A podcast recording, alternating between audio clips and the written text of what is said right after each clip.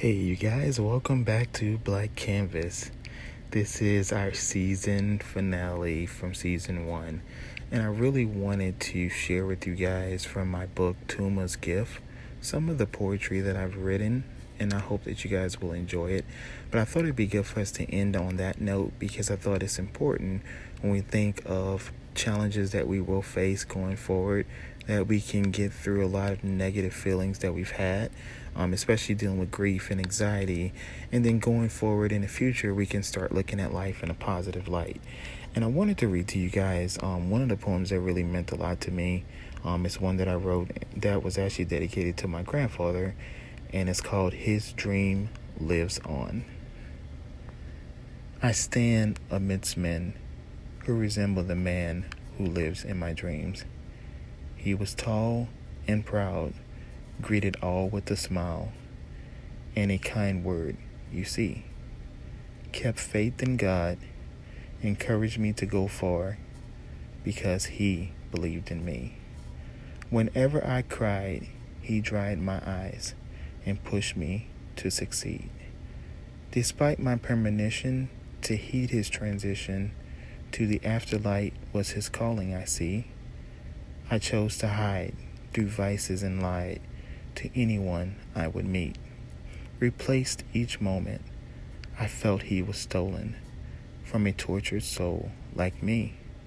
At the prime of my life, now our families in strife, depression grew within me.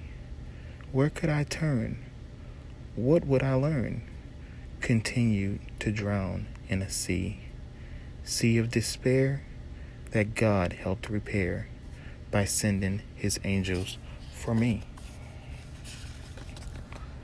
My grandpa was gone, but yet he has shown me how to live for me. Even though I miss him, I'm grateful God sent him. He surely has guided me. God took you too soon. Now life's filled with gloom, but one day I'll see you again. Love and miss you, Grandpa. And when I wrote this, you guys, this was one of the most emotional poems I had ever written because it's now 17 years since my grandfather passed. And the whole purpose of me writing Tuma's Gift and Amara's Gift and Ella's Gift was for me to get back to that place of happiness that I once had. That was the last time I had written anything as related to poetry.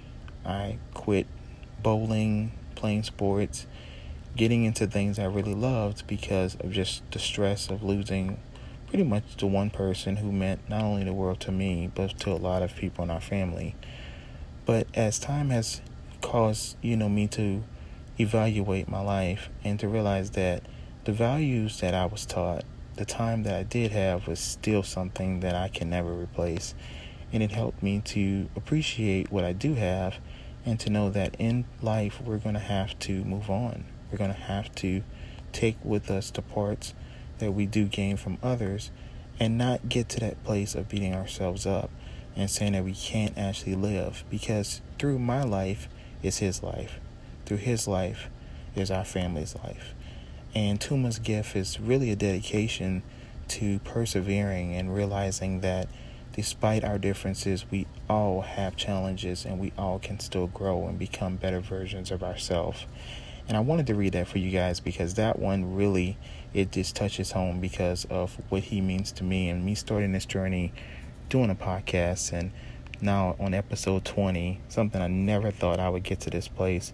It really helped me to just continue to push on, because I know if he was here, he would still want me to push on and to fight for what I want, and what I want to achieve is to help people to get to a better place in their lives, so that when that day happens for me, that people will be able to look back and remember these moments and we can cherish them together. I really appreciate you guys for your love and your support and for being here for me. Many of you guys have called or sent texts or even sent really beautiful emails or reviews on Amazon with the book saying how much you have really enjoyed it. And the great thing was being a self-published author now with 9 books out there, all of them at one point have been in the top 100, and Tuma Ella, and Amara's Gift, all three debuted in the top 5. Doing it on my own, having that support, pushing, persevering, it just meant so much to me to have you guys support me and to continue to love and give me all that encouragement to keep pushing.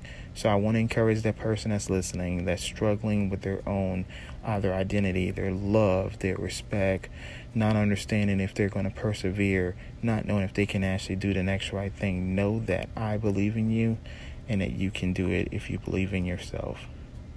Thank you guys. I can't wait for you guys to be a part of season 2. We're going to have some really cool things coming very, very soon. But let's remember to embrace our uniqueness, because the world is our canvas. See you guys for season 2. Have a great day.